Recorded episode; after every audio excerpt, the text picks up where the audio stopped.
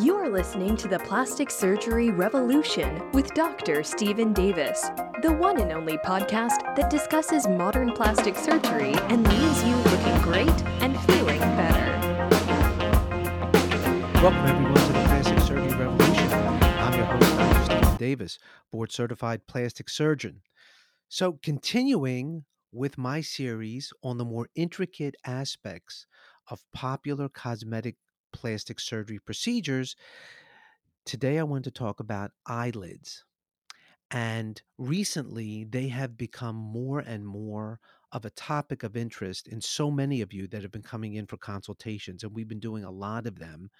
And they've been a popular thing to do all along. However, I think with a lot of Zoom calls and a lot of things that have been just going on and trying to look more youthful, where else but looking around your eyes is that going to be such a tremendous change, and to just make everything just look more open and healthy by, you know, addressing things like excess skin and fat and stuff like that that's around the upper eyelid as well as the lower eyelid. So let's get into this. First thing I want to ask you is this. Do you even need the eyelid lift? Especially for the upper eyelid. That's one of the things to really address when you go in for your consultation with your plastic surgeon is it more about my brows that are dropping? And if I lifted my brows up, does that give me the opened, more youthful, energetic look, as opposed to just addressing the eyelids? And for that matter, do you even have extra eyelid skin to take away? These things are very, very important. And that's part of the nuances of this little mini series that I'm doing, is that aside from just talking about eyelid surgery or blepharoplasties, we're really addressing the more intricacies, because as you're looking in the mirror right now, take a look and see. If you lifted just by very gently using your fingers and lifting up your eyebrows, does that change the overall appearance of how you see yourself in the mirror? And when you do that, is there still extra skin left on your eyelid in particular? And many of you know what I'm talking about, because you'll come in and tell me, you have such a difficult time putting eye makeup on because you almost have to lift that extra skin up to get that makeup on, the eyeshadow. Well, that's a perfect example of someone that probably does have too much eyelid skin, and you may also have a little bit of hooding coming from your eyebrow. So that's one of the first questions, or one of the nuances that I wanted to bring up. The second thing I wanted to bring up is, you know, many of you have had an eye lift or a blepharoplasty before, but all that was done was skin was removed. There may have been fat that was left behind that skin that still gives that baggy, tired appearance. So when we talk about a blepharoplasty, there are things to ask when you're going for the consultation, and that is, are we addressing not only the skin laxity that's there and the excess amount of skin, but usually most people as they start to get older, we all have some fat pockets that are behind those eyelids. But as we get older, that screen door, if you will, that holds back the fat pockets starts to get attenuated. What I mean by that word is it starts to get a little ratty. So the screen door that was there, that was so nice and tight when we were younger, starts to get a little loose. And those fat pockets become more and more visible. And this could be on the upper eyelid or the lower eyelid. So if that's the case, those fat pockets probably need to be addressed as well. And that can be done while we're doing the upper or the lower lid blepharoplasty. Next question. Do you need to tighten the eyelid margin? So in other words, if you're looking in the mirror and let's say your lower eyelid is starting to sag a little bit, it's almost looking like a hammock, Does that lower lid need to have a tightening procedure at the same time that you're doing some of these other things I had just mentioned?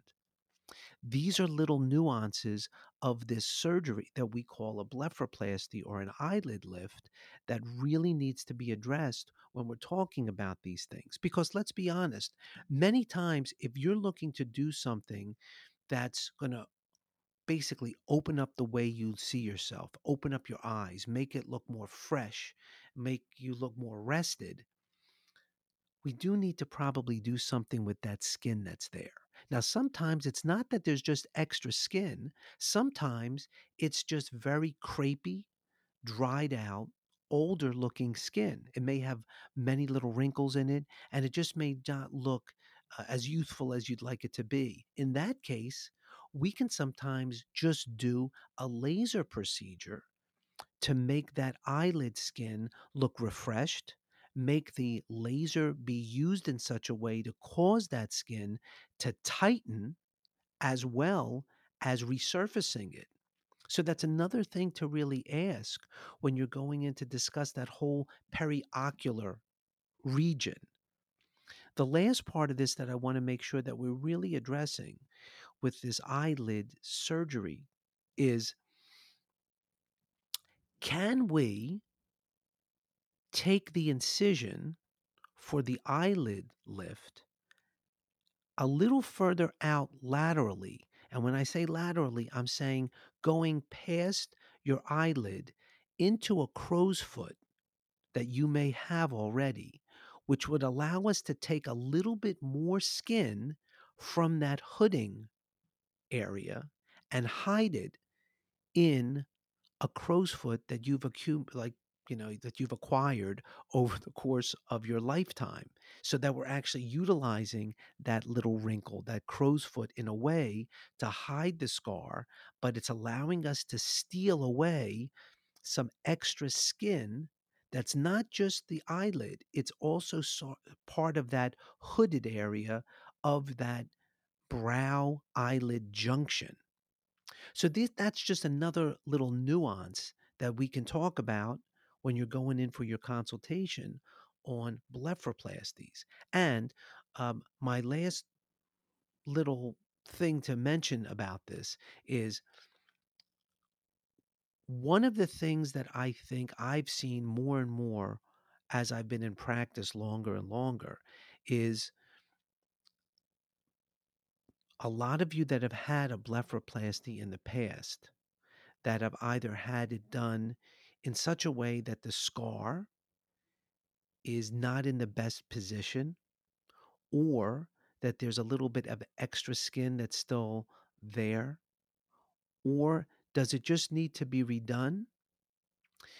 In those particular cases, when we're talking about redoing that area, it does create another nuance to the consultation, because many times it's not really that you need a lot more skin to be removed. Many of the times when I talk with you, and you'll know if you're listening to this and you've come in for this, I talk about this all the time. Sometimes it's just redoing of that scar, and it's not like you have so much extra eyelid skin that needs to go away.